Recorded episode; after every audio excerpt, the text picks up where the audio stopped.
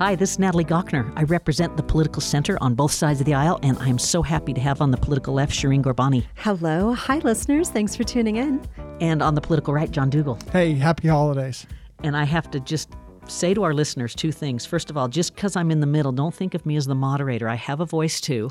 It's true. and second, sometimes it's a heavy-handed voice, but yeah. and second, uh, we're taking some holiday time off, and so uh, we're taping this early and going to just talk about some you know, wide ranging, important issues affecting our state uh, that I think our listeners will be really interested in. Yeah, I hope so. Yeah. So I'm going to uh, tee us off by just. Uh, I'll ask you, Shireen, what are some of the issues that you think uh, have the greatest gravity and matter the most to Utahns right now? Oh, so it's hard not to talk about air quality Yeah. given the last few days. Um, we're coming out of a really thick and terrible inversion where Salt Lake City had the worst air on earth again. Um, and and I know that this is something that certainly impacts Logan as well. Cache Valley lives with this kind of inversion air as well. And when when we think about um, just kind of some of the stats, the uh, impact that it has on life expectancy, the impact that it has on uh, birth and reproduction. You know, there's a sense that it is uh, negatively impacting people who are trying to have children, and um, and the way that it's really detrimental to our health. Uh, so I, I think it's difficult not to have that at top of mind, in part because of the time of year. Yeah. Let, let, us let's sit with that one for Okay, a minute. sounds Just sit with that one, John. Um, you're a Utah County resident. You work in Salt Lake every day, state capital. Yep.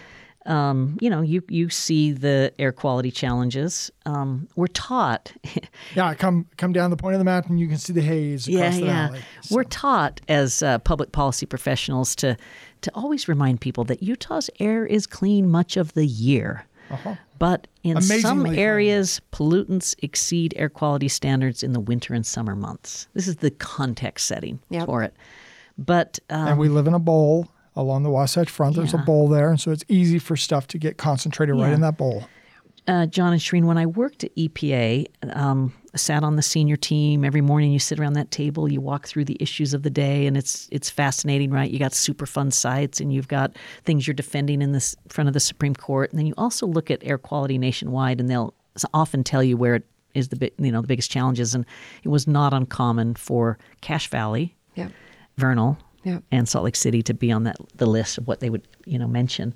So, John, um, your angle on this? Well, and sometimes the dynamics are just nature caused, not man caused, that that we're also dealing with. Um, I know lots of folks that get all wound up on global warming and stuff like that, and I've told folks for years, air quality should be something we could coalesce on. You know, that may have ramifications, you know, benefits when it comes to you know climate change or whatever it might be, but we can focus on that. We can look at that. One of the challenges, though, is some folks seem to want to pretend like we can solve air quality magically but we forget it's in the wintertime. We want to heat our homes. We want you know other things like that. We you know mobility is a sign of our economic strength and so we mm-hmm. want to be able to drive places and stuff like that. And so how do we deal with cutting down our emissions at the same time we recognize the economic vitality that we want to live in? Mm-hmm. We don't want to go back to what it was like 50 or 100 years ago so how do we how do we do those things? And I think we can do it. You know, our cars are more fuel efficient and other things like that. I have a tankless water heater. It it consumes a fraction of the natural gas that I did before. And and while natural gas is cleaner, there's still some pollutants that come out. So there's things that we can take step by step by step that will continually improve the quality of our air. Do you have optimism on this? I mean, if you put it into an Olympic frame where we've got 10 years now till we host the world again, and it will be in the wintertime when we have these inversions, do you? And, Well, I and- have optimism because people care about it, mm-hmm. and, and and because of our economic strength, then we can start to tackle things: clean water, clean air, other things like that, and we can continue to improve our our our environment. so you have to reduce auto dependency. No, no, uh, not reduce auto dependency, reduce the pollutants.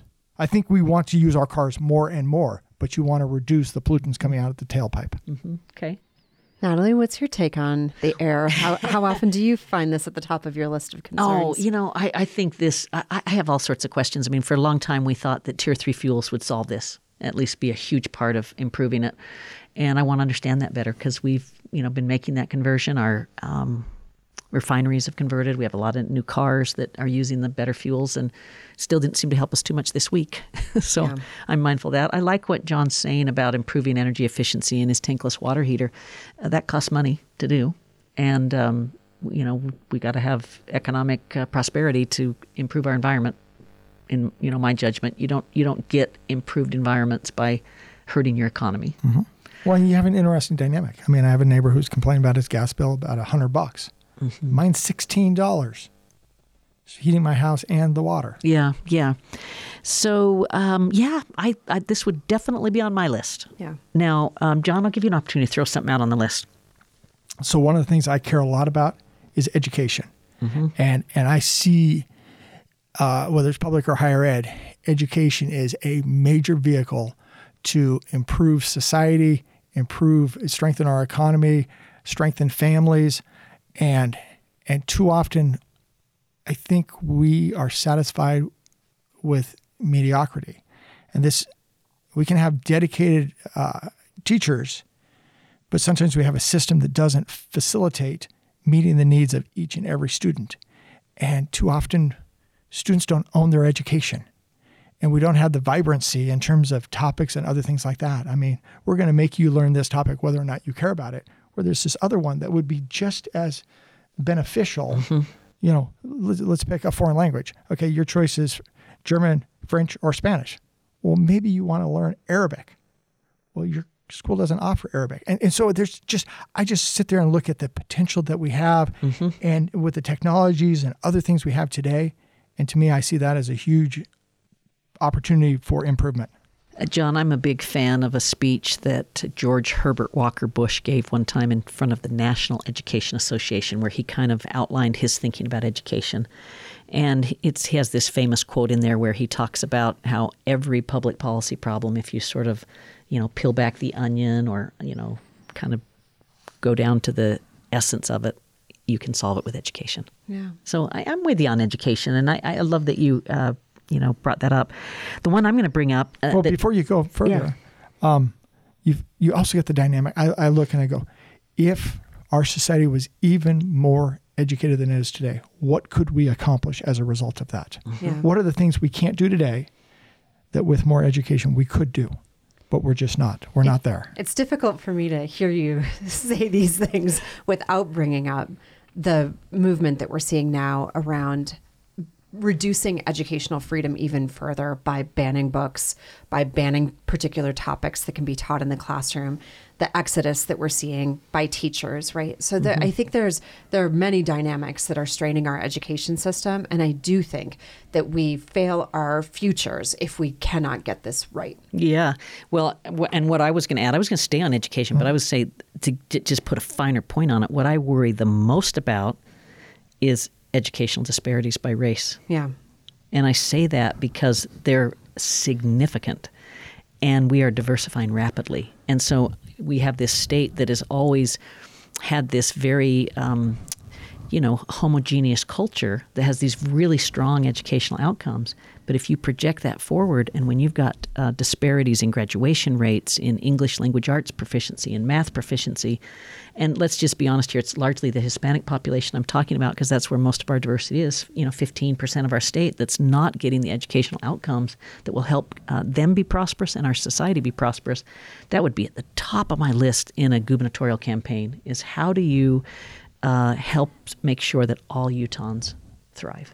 Well, and we still have what many folks refer to as the tyranny of the zip code.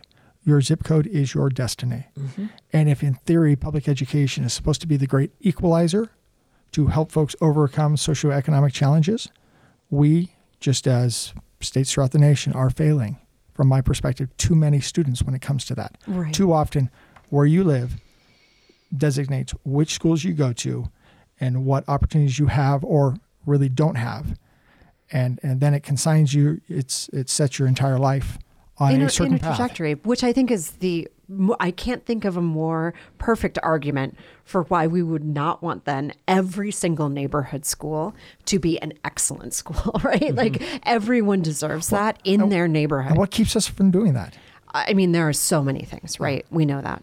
Well, yeah. Let's just do. Let's just stay in the Salt Lake City School District for a minute. Um, how, how many high schools are on the west side, John? On the west side. Yep. I'm just saying the west. Where do you draw the What, line? what are you trying on the west? Let's, we got let's West do the High freeway. School, but I'm not sure I let's really do call the freeway. the west side. I know. Let's do the freeway. I, what I'm saying there is we developed a school district that um, made it so that if you live in a certain area, you always have to bus. Yes. and you don't get access to you know convenient access to the programs and after school things and before school things but that's that's telling how about this stat um, the department of health publishes life expectancies by neighborhood and so i'm just staying in salt lake county you can get this statewide but um, there's a 10 year discrepancy between foothill and south salt lake i think it's like two miles Yeah. difference Ah, that's And- significant. yeah, Ten years. Yes. 10 Ten years. And you could say that arguably the most important measure of your life quality is how long do you live? And we have that right here. Well, you've got how long you live, and and, and your health as you age. As you age. and you can you can live a long time, but if your health is horrible, then you got a poor quality of life. Yeah, and so yeah. you're. I think what you're saying is both of those things kind of roll in there. Yeah. All right. Well, so we've brought up air quality, we've brought up education and Stay tuned. discrepancies and all those things. Uh, in our second segment, we're going to throw out a few others and, and basically be asking the question what are the issues that matter in Utah? What are the challenges? And maybe we'll talk some more about solutions. Yeah. So stay tuned, everybody. Natalie Gochnour with John Dougall and Shireen Ghorbani. Shireen Ghorbani on the left. John Dougall on the right. Natalie Gochnour, and I'm in the political center, and this is both sides of the aisle.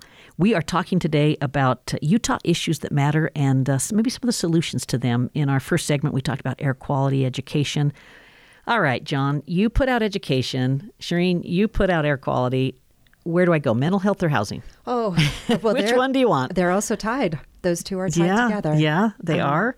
Um, I'd start with housing. Okay. Yep. Uh, so, you know, I looked at some data recently. Um, second quarter 2023, Utah having the eighth most expensive housing market in the country. I never thought that would happen. Yeah. You know, we're an interior western state. We're not we're not like on the coasts. We're not in this high amenity, meaning like sunny California, you know, beautiful Florida climate kinds of things. Hawaii. We're not an island. Yeah, we're not an island. And yet our housing prices, and this has been a phenomenon that started in roughly 2018. So it's very recent and it, it really caught us by surprise.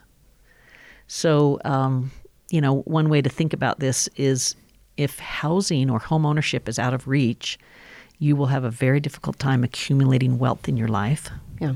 And um, and you'll be compromised. Your wealth will be compromised for the rest of your life. Well, and you mentioned um, in the earlier segment how racial disparities play in when it comes to education.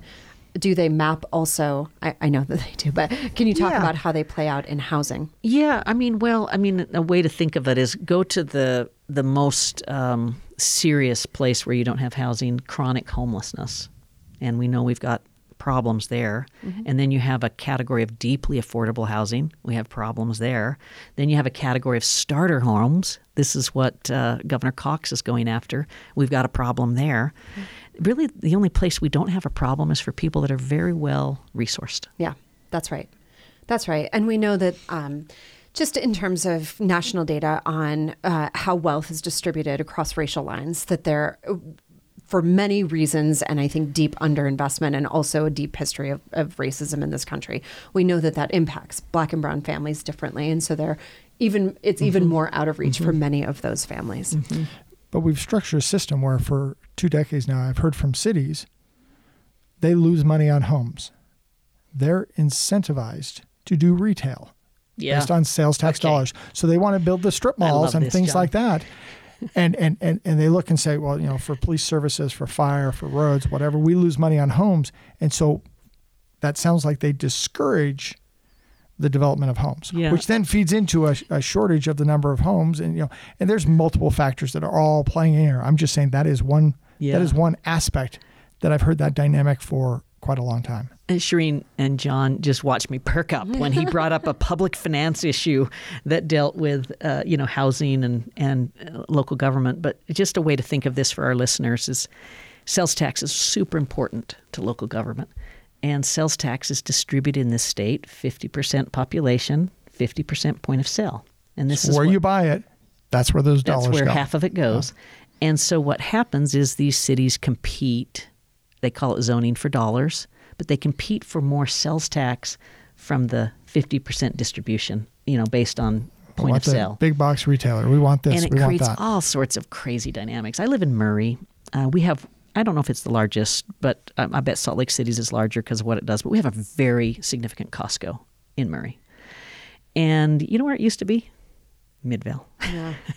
It went How just- far? How, yeah, maybe a mile, maybe a mile and a half. But the sales tax dollars that left Midvale and came flooding into Murray, it's ridiculous, right? That that's how we, that's how we manage our public affairs, meaning our and, the public purse. And if we want more housing, we want our cities to be saying, bring more houses, Yeah. build more houses, whether it's big homes, money. small homes, apartments, whatever. We want more homes. Yeah, people cost money, and the retail is is so much less expensive for them. So you could say that a lot of our cities and towns would prefer to have a used car dealership than uh, Silicon Slopes tech jobs Yeah. Yeah. because there's not much sales tax on technology, and there's a ton on a On used a car. yeah. I think about this a lot with, um, I, I feel like I bring it up often, but the Olympia Hills debate that happened about a development on the south uh, west side of Salt Lake County. There was so much outrage over the amount of traffic that would be, you know, um, brought to the area with the addition of homes that that were needed, right, in one of the fastest growing corners in terms of population of the county. Anyway, um, a Costco went in didn't hear the same arguments about vehicle trips, how that would impact, right? So mm-hmm. it's so interesting, I think, both how our leaders, but then also how community members think about the impact of having these kinds of centers. What does it mean when you are drawing people to a community because that is their home, it's where they live, it's where they build connections, versus, you know, coming in and out for your Costco run. Um, I think the whole way that we think about being in community is something that we could um, improve in terms of our sort of social good and social benefit understanding in Utah. Yeah. I want to, you know, kind of not just complain, but go to solutions a little bit. But just before we do that, let's just quickly touch on mental health and water. Those would be two other big ones that would be on the list. And the mental health. I'd love to see us talk healthcare. Yeah, yeah, okay.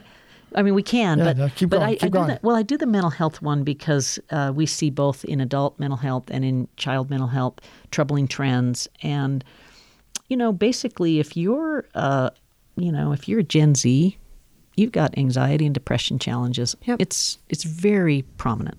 Yeah. It's it's very foreign. Is, is it more today than it used to be, or are we just Yes. diagnosing it more than it used to be? It's more It's today. more. I mean, Uh, this, why this is, is just an opinion program, but it's more. Well, I mean, people think social media f- figures into it. Um, I think that. It, Did you like my comment, Natalie? yeah, yeah. I mean, I I think that um, I think modern realities are very tricky for the brain. And and I, we're, in many ways, we're living more isolated. I think there are greater demands on time. I think about mm-hmm. it even down to small things. I recently did a, a, a different podcast talking about kids' birthday parties. What was expected of my mom in the mm-hmm. birthday parties that she threw for me as a mm-hmm. single mom, you know, working mom, uh, just just having to do it for me, a single kid um, versus the kinds of things that we're seeing that parents are kind of generally expected to do now. The expectations, the pressure, I think this kind of social pressure that exists, particularly in Utah. I just read an article about the um, number of Utahns that have a car payment that's a thousand dollars. Did you see this a month? I didn't, but yeah. And, wow. and a big part of the reason they thought was driving it was the sense of trying to keep up with the Joneses, having that car that's Those just- Darden Joneses. just as nice as your neighbors, you know. And, and I do think there's a lot of social pressure that exists, comparison that exists in our culture here, unfortunately. But there are a lot of demands on people's time and energy. And, I, you know, we know that the West in particular has a high rate of um, people deciding to end their own lives of suicide. When I knocked on doors in different campaigns, I didn't knock on a door where I didn't meet a family that had a connection to suicide, addiction, mental health struggles. It just is pervasive in our culture. And I think we're still working really hard to destigmatize that. Yeah. Um, and we don't have the supply of mental health providers to help us. Yeah. Uh, what about? Uh, um, we're going to go to solutions, but any thoughts on water um, that you want to put out there? Well, you know, I come from the perspective. I mean, we live in a desert. Um, we're what second driest state in the nation. Um, it's a scarce resource. When I moved here, I was just surprised at the amount of water we use to water golf courses on our lawns and everything else like that. Um, I come from the perspective which is we need to price water such that people value water. And so we're looking for better ways, smarter ways to use the water and not just waste it away because it's so cheap and inexpensive. Yeah. Because it's such a scarce Great resource economic for us. answer. That's my my good friend uh, John saying that. All right, air quality, I have an education. economic answer too. How? Oh, let's hear it. So I do think that when we think about, I, I, I'm impressed and often moved by the work that's being done at the agricultural level. So farming to move to much more efficient ways to water crops. To think about the fruit. Um, like I, there was this great story about a, a fruit tree farm.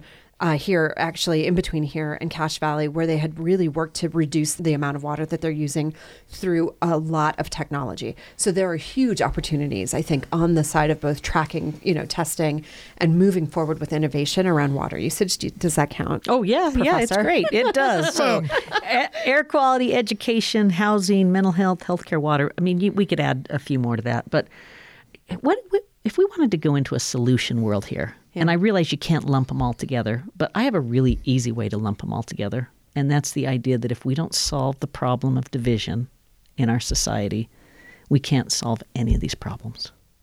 If we're So- paralyzed so what does that in mean? ideological extremes, instead of just looking something in the eye and saying, "How do we fix this?" Yeah.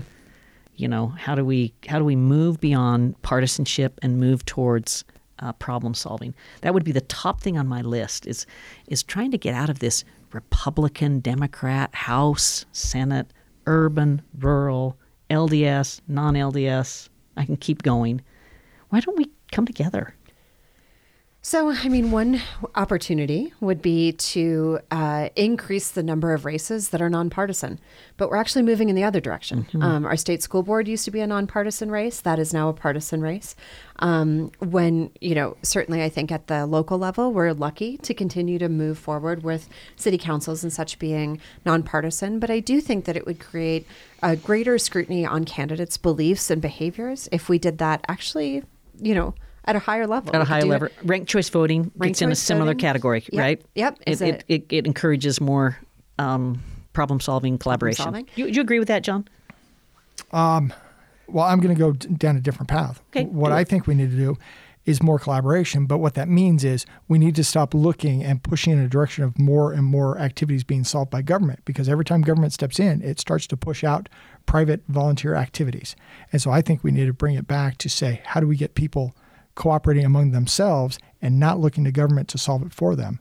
And then when government has disincentives, how do we get rid of those disincentives that cause, you know, bad behavior or wasteful behavior or whatever? Get rid of those things and leave the people free Yeah. because I want to unleash the creativity. I, I, the notion that says somehow 104 legislators plus the governor are, you know, have the wisdom for the state. I want to unleash 3.3 million Utahns to be creative. Yeah. Uh, a thousand points of light uh, comes to mind when I think of like homelessness and some of the George H.W. Bush. Yep, I've done him twice. Twice. But, but but part of why I was thinking about this is I love private solutions. Love them. You know, look for them wherever you can. I, I spent a large, large part of my career in government. I saw the problems in government. Try um, solving homelessness without Salt Lake City, Salt Lake County, and the state of Utah being on your side as private people. I think about aging too. I really do. Um, I think that we are a particularly cruel and difficult nation uh, for people to age. And with an aging population that's going to grow in Utah, the kind of infrastructure that an aging population needs is something that I don't think we can just solve through neighborly kindness. Um, it takes more. hmm Interesting. All right. So I don't know what to do with this. We have you know just a minute and a half or so left in the program because I want to try and figure out where would the three of us have agreement on the major issues of the day, like how we solve them. And I, I'm saying we need to be more. you- You're saying you need to be more private sector oriented, mm-hmm. uh, more collaborative. I'm saying less ideological. Yeah. I, I also heard in what you said, John, greater opportunity for ideas to come in. Mm-hmm. So even if we Listen more. yeah, listen more. Look mm-hmm. for those leaders. Look for experts. Right, bring people together, but also create opportunity for other people to be able to be part of the c- conversation around solutions. Yeah. And I think that there's, I, I think that these are all tied together. I'm Yeah. with you on the division. I think the more that our politics benefit from scoring points on each other, the more people lose. Mm-hmm. Yeah, yeah. Well, so what's the what do you do, John? You're the you're the elected official in the group here. We got 30 seconds. I'm the elected official that says we need more private sector activity. yeah, yeah, but but what what what's the advice to the, to the listener? What, what to me the advice is look to see what you can do and stop looking for somebody else to do it for you. Oh, that sounds like John F. Kennedy. do the quote. Oh my goodness. Ask Ask not not. what you can do, or ask not what your country can do for you, but what you can do for your country. There you go. We agree, Slide a Democrat. and do for our state. There you go. All Be creative. Very good. Hey, wonderful discussion. I hope our listeners have enjoyed it. Thank you, John. Thank you, Shireen. Uh, our program's produced by Anthony Scoma. Thanks everybody for listening.